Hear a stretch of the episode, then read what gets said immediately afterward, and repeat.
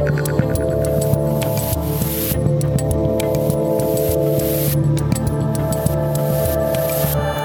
everybody, I am Dave Rubin. This is the Rubin Report direct message for April 21st, 2021. And obviously, there's a lot going on in the world, and I think this is going to be our most densely packed episode ever. Yesterday, I thought we were going to do our longest show ever, but I was able to keep it somewhat tight. But I am going to do my best today to give you guys actual stats to show you some things about media manipulation, show you some things about politicians fanning the flame, and also show you how when you defund the police, which is seemingly what this is all about, that actually crime goes up. We are going to source things.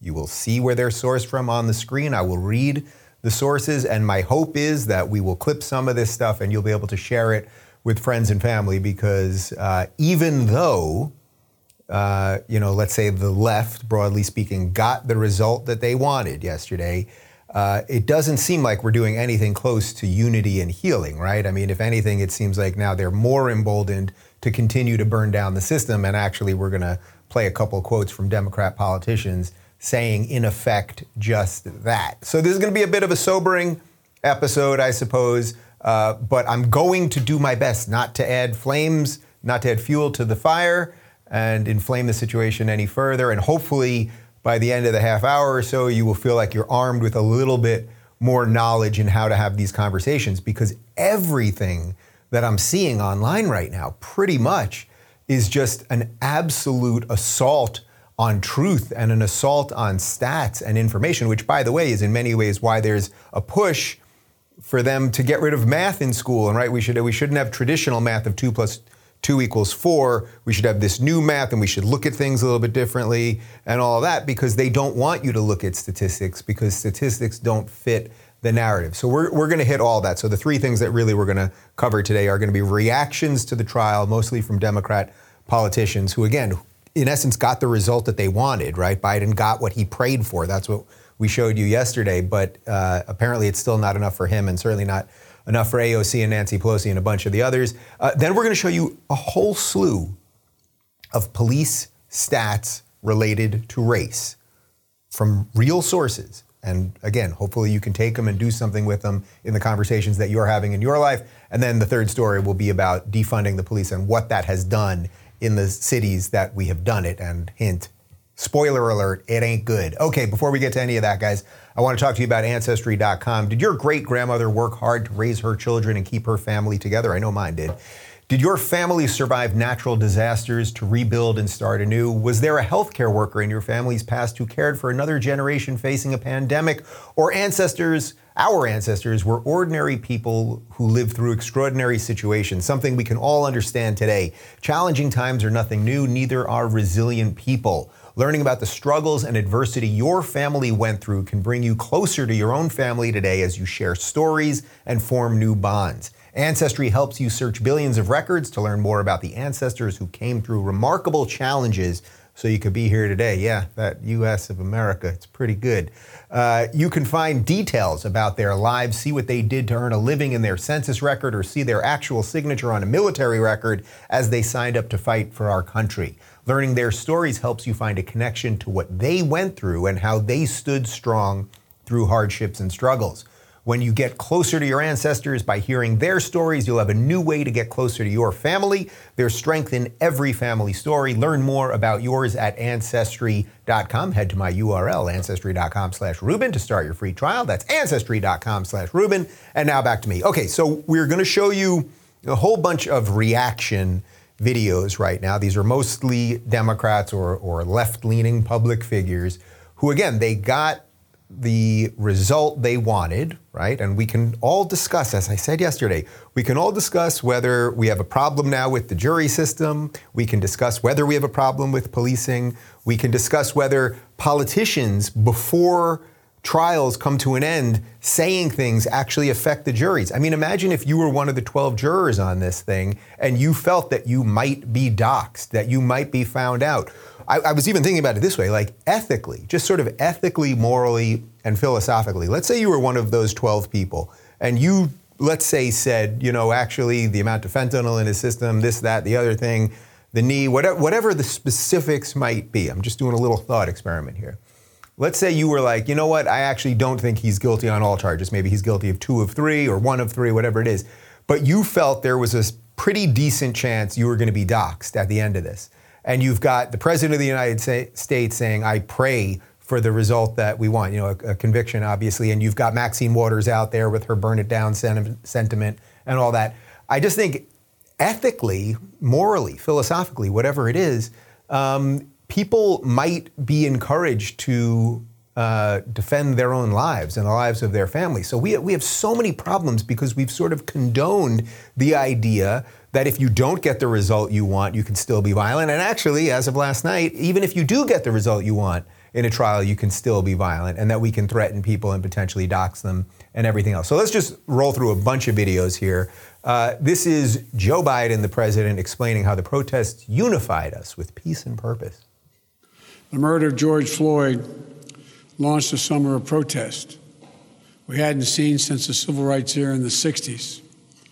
Protests that unified people of every race and generation in peace and with purpose to say enough, enough, enough of the senseless killings. Today, today's verdict is a step forward. No one should be above the law. And today's verdict sends that message. But it's not enough. We can't stop here. In order to deliver real change and reform, we can and we must do more to reduce the likelihood that tragedies like this will ever happen and occur again. Okay, so there's a couple things there. So, first off, he says that the protests over the summer, and basically what he means for the last year, that they unified us. I mean, do we feel more unified? Does anyone feel more unified today than we felt yesterday? And yesterday, did we feel more unified than we did six months ago? I don't think so. I actually think in many cases this is tearing us apart because these protests are laden with violence and burning things down. Now, the people that believe a lot of what Joe Biden says don't see a lot of that stuff because they don't show you a lot of that stuff. Uh, he also says enough of the senseless killing. So we're going to get to the stats on police shootings in just a second, but I do think it's important that I show you this one right now. This is from the Washington Post. Okay, now the Washington Post, I believe, is considered a reputable source on these things. The Washington Post database of fatal police shootings in 2019 cites nine unarmed black victims and 19 unarmed white victims of fatal police shootings. Okay, so there were 10 more fatal police shootings related to unarmed people that were of white people than black people. Only nine unarmed black people were killed by police in 2019. Now, that we could argue that's nine too many. But when they say things like this, enough of the senseless killings, notice they never say numbers. They never actually give you stats because they love narrative, not actual information. So we're going to get onto more of those numbers in just a sec, but I think it was worth mentioning that right there because he's talking about senseless killings. And it's like, well, actually, there aren't that many of them. I know a lot of people believe that there are, but there just simply aren't. And when he says that we've come together over this thing, I don't think that we've quite come together over it. And actually, let's look at AOC right now because she's basically saying it. This doesn't end until we address the massive systemic institutional racism in the United States that leads and accepts black people, our black brothers and sisters, our brown brothers and sisters, our native brothers and sisters as less than human. That's literally what it is, is that we're willing to accept violence against some communities as a necessary cost for safety. And when we talk about these conversations of safety, safety from what? From whom? Because what makes me feel safe is being housed. What makes me feel safe is when I'm not going to be thrown out of my home. What makes me feel safe is guaranteed health care. Man, well, first off, I want to congratulate AOC because we played a video of her yesterday where she had complete word salad and nothing she said made anything close to any sort of sensible sentence. So I'll give you credit where it's due, lady. Um, but meaning that she did string together a couple words that kind of made sense there, but it was all drivel, everything that she said there. First off, we do not have systemic and institutional racism. There are no laws in the United States that are racist against any one person. By the way, I do believe that the woke left, that the progressives will instigate laws that will be racist against people. They will start having anti white laws. This is not a crazy conspiracy theory. They're for quotas already. We know that they don't want a certain amount of Asian people because they're overrepresented at Harvard. Well, these are the places where do all these bad ideas that leak out into society, they start at the university level. So if you're going to say, we in the government, we are going to have diversity and inclusion departments where we are going to hire based on the color of skin, then you are going to discriminate against a certain set of people, which in most cases will be white people, right? It will mostly be white people, it will be Asian people as well, obviously. Um, so there is no systemic and institutional racism. And what she's really saying there is, though, even though we got the result we wanted, meaning the system worked, that they found Derek Chauvin guilty of killing George Floyd, right? Now it'll go to appeal and everything else. But the system itself worked. But that's not enough because what she, in essence, is saying, we are here to disassemble the state. Don't take my word for it, take their word for it. They believe this place is fundamentally evil. And by the way, they never go anywhere and they still want everyone to come here. So everything she says is complete and utter nonsense. She also says what makes me feel safe is housing and health care. So she's telling you it has, this has nothing to do with the g- death of George Floyd. She's talking about this idea of safety which again the system just did what exactly what she wanted to do but now we've got to move on well the system worked this time but as we're burning it down we also have to make sure everyone has housing and health care now we could have a in a normal time we could have a completely sensible debate on what we should do about homelessness on what we should do about health care but they are here to burn it down. It's obvious. Speaking of burning it down let's listen to race huckster al sharpton.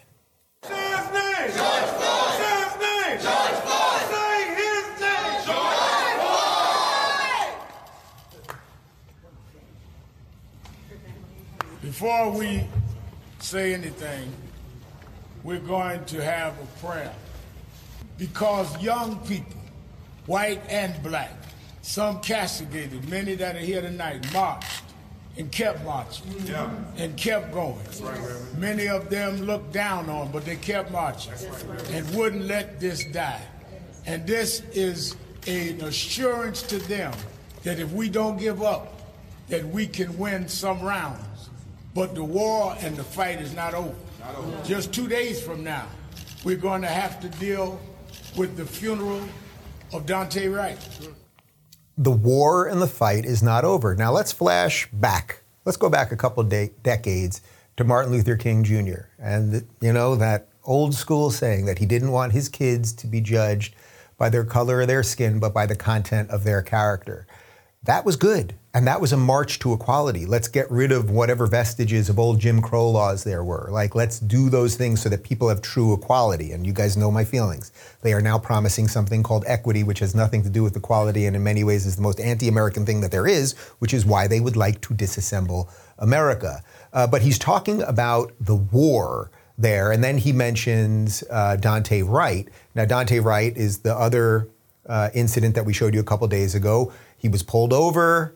It turns out there was a warrant for his arrest. He was being handcuffed. He broke away. The officer thought, apparently, she says, 26 year veteran, that she was using a taser, uh, but instead she shot him. He died. He did resist arrest. Anyway, the point of all the details of that, and I also think it's dangerous when we start unpacking all of every little detail of all of these things because we get lost in that, which the, the greater idea here is, is that Al Sharpton's telling you he's here for the war. And there is no tragedy that this guy cannot uh, make worse. Uh, by the way, uh, Candace Owens was on Tucker Carlson last night, and she's getting a ton of hate uh, for basically telling the truth. But it turns out that George Floyd had three times the amount of fentanyl that it typically takes to kill a person in his system. I'm just putting that out there for context when they tell you these things. Like, it's like somehow me saying that, that makes me bad. Does that make me a racist? Like, that's just a fact, but it's not really something that you're hearing normally. Um, but if you don't think that they're using George Floyd in the most twisted, perverse way, listen to Nancy Pelosi. We all saw it on TV.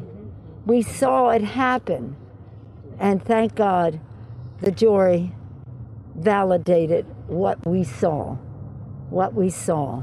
So, again, thank you, George Floyd, for sacrificing your life for justice, for being there to call out to your mom. How, how heartbreaking was that? Call out for your mom. I can't breathe. But because of you, and because of thousands, millions of people around the world who came out for justice, your name will always be synonymous with justice. Thank you, George Floyd. Thank you, George Floyd, for dying. I mean, she's disgusting. She is a disgusting human being. I, am sorry. Like, what? Talk about the worst sort of pandering, self-serving politician you could possibly ever imagine. And she also, when she repeatedly says, you know, in essence, thank God we got the result that we wanted. We all saw it on TV. You know, the thing is about a trial is you have the presumption of innocence, we have due process, we have a, a, jury of your peers, all of the things that I know. I know that they're against all of these things, and I know that they're trying to destroy all these things. So even rationalizing with them about it doesn't really matter. But like, just because you see something on TV and it makes you feel a certain way doesn't mean that that's exactly how the judicial system should work. Um, but this is completely consistent with their message. But then, of course, what happened, and it doesn't take a genius to figure this out, was remember, they got the jury decision that they wanted, right? They got the conviction that they wanted. Again, it's going to go to uh, it's going to go to all sorts of further courts down the line now, and it'll be appealed and everything else. But they basically got what they wanted. But it was obvious that violence was still coming, and that if you keep feeding this thing, you're actually just strengthening it. So there's there's two odd things here because one is you can just stay quiet and you're feeding it. And then there's a whole other set of people that even if you give it what it wants, what it supposedly wants, that they're going to feed it as well. So we're just going to show you a bunch of compilations of Black Lives Matter demonstrations across the country. We've got some, I believe there's some New York City, I think there might be some DC and Seattle and Portland, attacking police officers, attacking random people at restaurants, attacking trucks. Like just, it, it just, I mean, believe me, we could have shown you this for the next five hours. Here's just a, a random sampling from the country from last night after what these people purported to want to happen happened. We're not. We're never going to be satisfied. Black Lives Matter isn't a trend. It's a movement. Black Lives Matter forever. Okay. So we're not going to stop just because we got one conviction. Let me tell you, the only reason this system, this capitalist system, remains intact is because the Democrats and Republicans are working together to maintain it. They, they'll let us burn this whole mother to the ground before they give us some systemic change. Derek Chauvin's police department burned to the ground. So we have to remember those people who are still facing charges for arson. We have to remember them who just set us on the map once again because that was epic.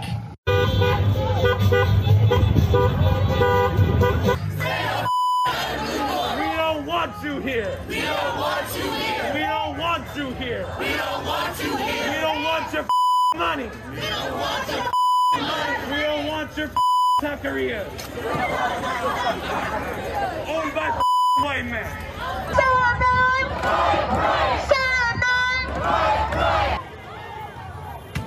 Oh,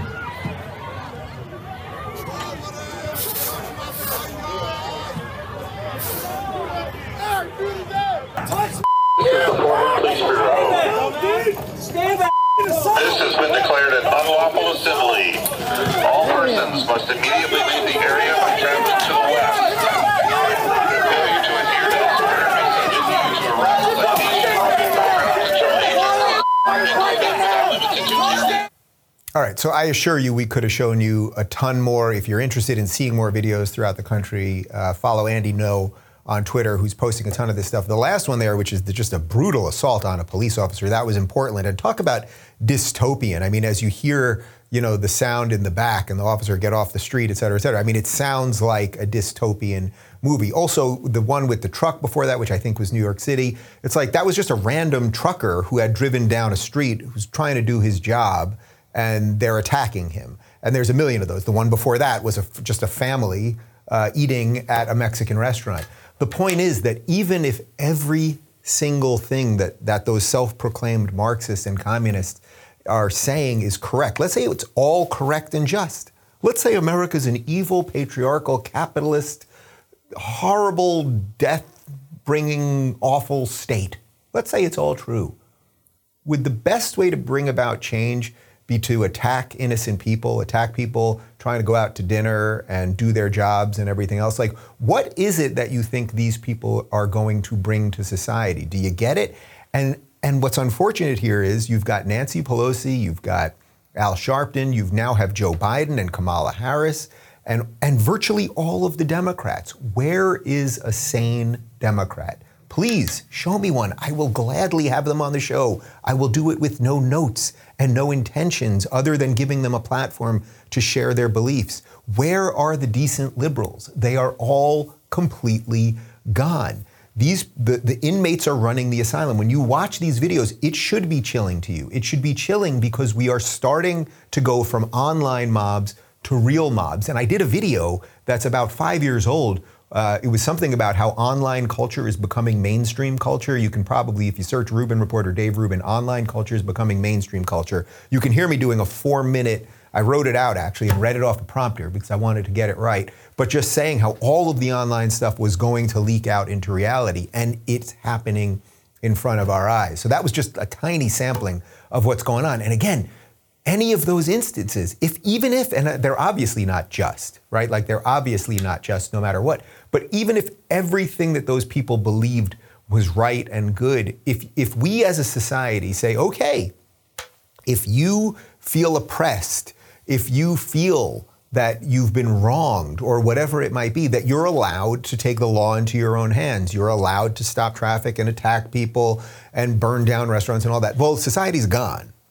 So, like, we're kind of getting to that precipice. And we're going to really have to think about that. Okay, so what I want to do for this third segment now is actually just break down numbers. So if you got a pen and paper, maybe keep it by your side so you can make some notes on the timestamps here. And we're going to clip a whole bunch of this stuff so you guys can get it out there. And, you know, I have no doubt that the people at Media Matters are going to call me racist for reading statistics. Alas, I'm a glutton for punishment.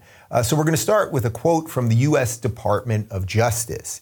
In the 75 largest U.S. counties, about 60% of robbery and murder defendants are black, even though blacks comprise only 15% of the population in those counties. So that's just a little sort of general thought on crime. Now, we can talk all about why is it that more black people proportionally are committing crime. That doesn't make you racist. And, and actually, this is something that Larry Elder has talked about uh, for a long time that Thomas Sowell was talking about for decades related to the family and the welfare system and all of these things. Like you guys, if you're watching this show, you've heard about all of these things. Unfortunately, a lot of people don't hear about these things. Uh, NewYorkCity.gov. In New York City, blacks make up 73% of all shooting victims, though they are 23% of the city's population. So that generally is pointing to black on black shootings. I don't think we're going to have any numbers immediately from Chicago. Michael, maybe you can just pull up something from this weekend again. I think we did it the other day. Um, but in Chicago, every week there are dozens and dozens of black people shot, and they are shot by other black people, so you don't hear that. I would prefer that nobody be shot. And I don't care actually if it's black people shooting white people or white people shooting black people or whatever it might be. But if these people that purport to care about all of these shootings or, and care about dead children and all of these things, you'd think they would be talking about that. The only person on mainstream media who actually usually covers this stuff is Sean Hannity, and you're not going to believe it. They call him a racist. 34 people were shot in Chicago last weekend. Uh, three of them are dead. That's according to ABC. Strange, we didn't get any of their names. Uh, now, this is uh, from Statista. And this is uh, this is super interesting. In 2019, the police killed 235 blacks, most of them armed or dangerous out of 1,004 police shooting victims overall. That 25% ratio is actually less than what the black crime rate would predict, since police shootings are a function of the rate at which officers encounter violent suspects. So, did you catch that there? So, because there are more violent suspects who are black, you would actually think those numbers would be higher, but they're not as high. Again, none of these numbers or statistics give me any pleasure, but do you think that these things slightly go against the narrative that cops are just out there shooting people and specifically shooting people over race? Uh, we've got more from the Washington Post, uh, and this is what I read earlier. But I think this is this is like the key one. This is the key one. And when you read this to somebody, let them explain to you how the Washington Post is lying here and how that we have an epidemic, which is what they're telling us, or a genocide, which is what they're telling us. The Washington Post database of fatal police shootings in 2019 cites nine unarmed black victims and 19 unarmed white victims of fatal police shootings. So that means in 2019, nine black people who were unarmed were killed by police, 19 white people. Forget the race part of that. The idea that that those numbers, which are so low, and yes, would we all want them to be zero? We would, but life is messy. Life is messy, okay? And bad things happen, and there are bad people out there and everything else. But those numbers are extraordinarily low, actually. And in this case, more white people were shot, so that should make these guys happy. Uh, we've got something from the USA Today. I think that's also somewhat reputable, at least for now. Of the roughly 7,300 black homicide victims a year, the number of unarmed black people shot by police would constitute, uh, constitute 0.2% of the cases. So there are about 7,000 black people shot and killed every year. The, by and large, that has nothing to do with policing, right? It has to do with more of what's going on in Chicago that I referenced earlier. Uh, and we've got another quote from Statista. Officers make around 10 million arrests a year and are attacked by deadly weapons at a rate of 27 per day. In a year, only around 1,000 civilian deaths occur at the hands of officers, the vast majority occurring in the face of potentially deadly attack. So we know this, right? Like, this is generally where police officers try to do the right thing and try not to shoot on people. And we've all seen so many videos of people breaking away from arrest, attacking police officers, and everything else. Um, so I just think these are important numbers to know. And, and here's the funny thing if you wanted to, the funny thing, I guess it's the sad thing or it's just the reality thing. Um, if you wanted to solve any of these problems, if any of those numbers there disturb you, if you think any of that is unjust or that there's things that we could do, well, then you would actually, if you really cared, if you really cared, not if you were just here to burn down the system and not if you were just here to violently overthrow the evil American project. If you really want to do that, then, then Joe Biden, how about you read those statistics? Because, you know, Joe Biden, it's funny, you've been in, in public life for 47 years. You were vice president to America's first black president. We're such a racist country. We had a two term black president who was the hero of heroes, right? Why didn't you do anything about it? Why didn't you do anything about it? And even Obama issued a really awful statement yesterday. And it's like, I guess you didn't fix racism, man, or why weren't you talking about all of this stuff? I mean, that's that's just that's just the depressing reality. It's like these people are using this as a way of either ending the American experiment or just trying to get one party democratic rule over over everything. But you know what? Let's go into uh, some stats related to defunding the police, right? Because that is what sits beneath this. We're hearing from all of the social justice warriors, we're hearing from the Black Lives Matter officials, we're hearing from the Democrats that we have to defund the police. Policing is racing, racism is racist. We've got to get rid of it. Uh, so we've got a whole bunch of stuff here on, on defunding the police. Uh, in Minneapolis, uh, in December, the Minneapolis City Council unanimously approved a budget that shifted approximately 8 million from the police department towards violent, violence prevention and other programs. Between December 11, 2020 and March 28th of this year, murders in the city rose 46 percent. Okay, so they took money away from policing, right? They defunded the police and then they got almost a 50% rise in murder. I apologize for reading you statistics. In Portland, another bastion of progressive utopia, city commissioners voted in mid-June to cut nearly 16 million from the police budget in response to concerns about the use of force and racial injustice. Police statistics from July 2020, right after that, when the city's budgets cuts were made. And this past February, the most recent data available show homicides skyrocketed 270% compared to the same time last year.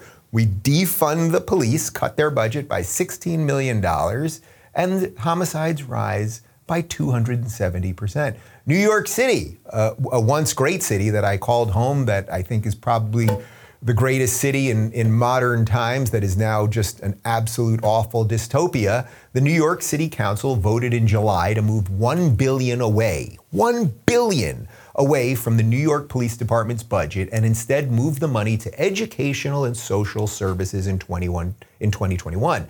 Murders in New York City are up basically 12% year to date as of March 21st, with 76 reported this year compared to 68 from 2020, according to New York Police Department crime statistics. The number of shootings rose 40% in 2021, with 220 reported as of March 21, compared to the 157 recorded during the same time last year. Come back to me for just a sec here before we get into Los Angeles.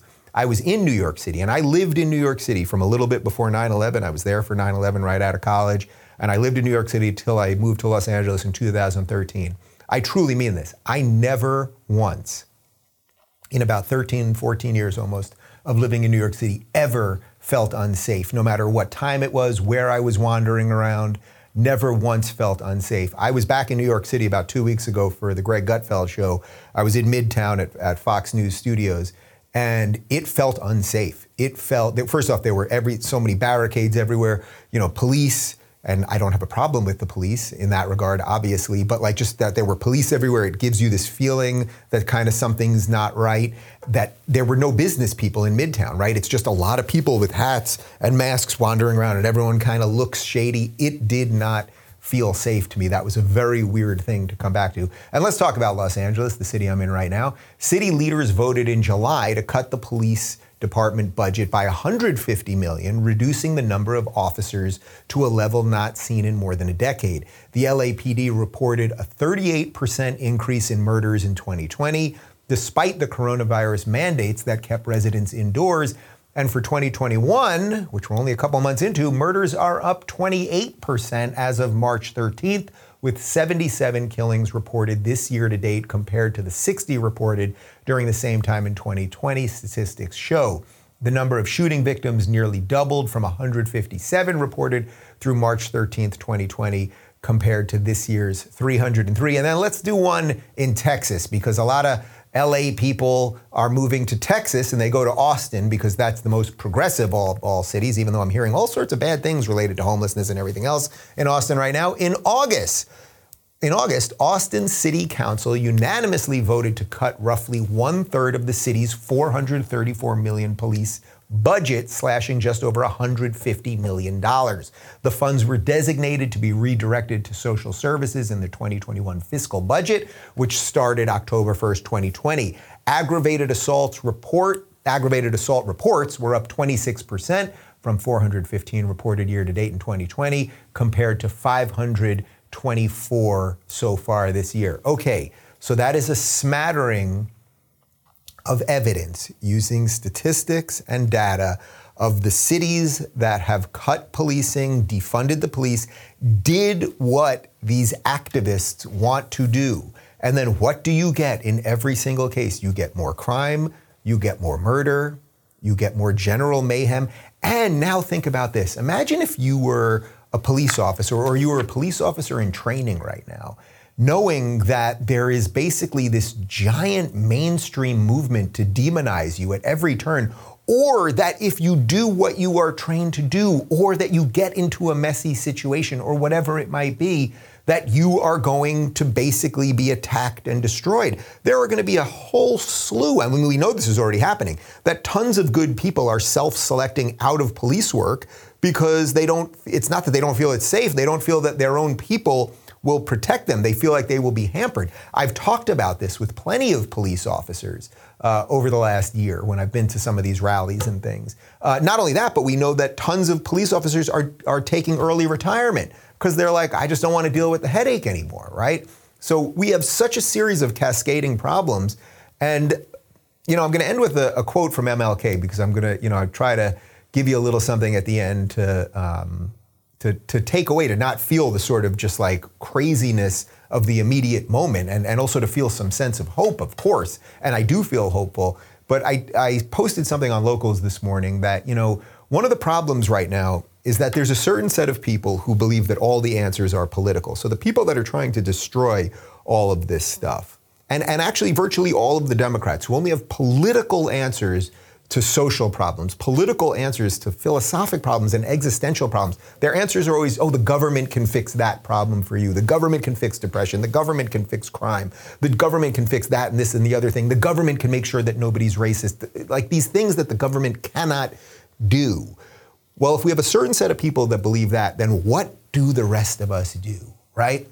And I've talked about this before because what what is it if you've got a certain set of people that, that want government power for everything and a certain set of people that are like, no, we just don't want the government involved in our lives and we want to have some autonomy and some self-reliance and that sort of thing. What do we do? Because they're going to constantly be encroaching on us. And I think for now, the thing that you can do is focus on local communities, focus on your life, focus on your family. I think it's the only thing we can do for now I don't know that there's a macro answer right now. Focus on building new technologies and new companies and not being so reliant on all of this stuff. And, and hopefully, you know, if you do pay a little attention to the news, uh, sharing some things with people to help wake them up because that, that's our chance right now. The, cha- the, the chance doesn't come through politics. Like the answer to what's going on doesn't come through politics right now because what would turn this around in, in a political sense, right? Like th- there was a chance, actually. I mean, this is an odd reality. There was a chance, and that chance would have been a Donald Trump second term to really break these things. That chance is now gone. Okay, it's it's not coming back. We're not we don't have a time machine. Ain't got a flux capacitor or 1.21 gigawatts. So there is no sort of political force that can that can fight this right now. But it can be done at a smaller level. Ron DeSantis doing a fine job in Florida, right, fighting it. So that's where we have to kind of focus and and again focus on you. This is very much what my next book is about, which I think you're going to dig, and we'll we'll uh, have some announcements on that in the next couple weeks. Uh, but I will end with a quote, and I, I hope you feel that uh, for all the craziness right now, that you got a little something sane uh, for today. And this quote is from MLK. I thought that would be appropriate from Martin Luther King Jr. Darkness cannot drive out darkness, only light can do that. Hate cannot drive out hate, only love can do that. All right, it's a little lofty, it's a little Pollyannish, but I think that's what our chance is. Our, our chance is you guys. That really is the truth. Uh, part two of my interview with Chef Andrew Gruel, who became one of the true fighters for freedom in California in the midst of all of these lockdowns uh, is up right now on YouTube. And of course, the full episode is up ad free at local, RubinReport.locals.com. Have a great day, everybody. Stay sane. Get offline when you need to. Eat some good food. Hug someone you love. That's it. See you tomorrow. Thanks for tuning in, everybody. Be sure to subscribe and rate this podcast. And don't forget, you can watch my direct messages live on Blaze TV and YouTube every weekday at 11 a.m. Pacific, 2 p.m. Eastern. And of course, if you want to connect with me personally and get early access to my sit down interviews, join RubinReport.locals.com.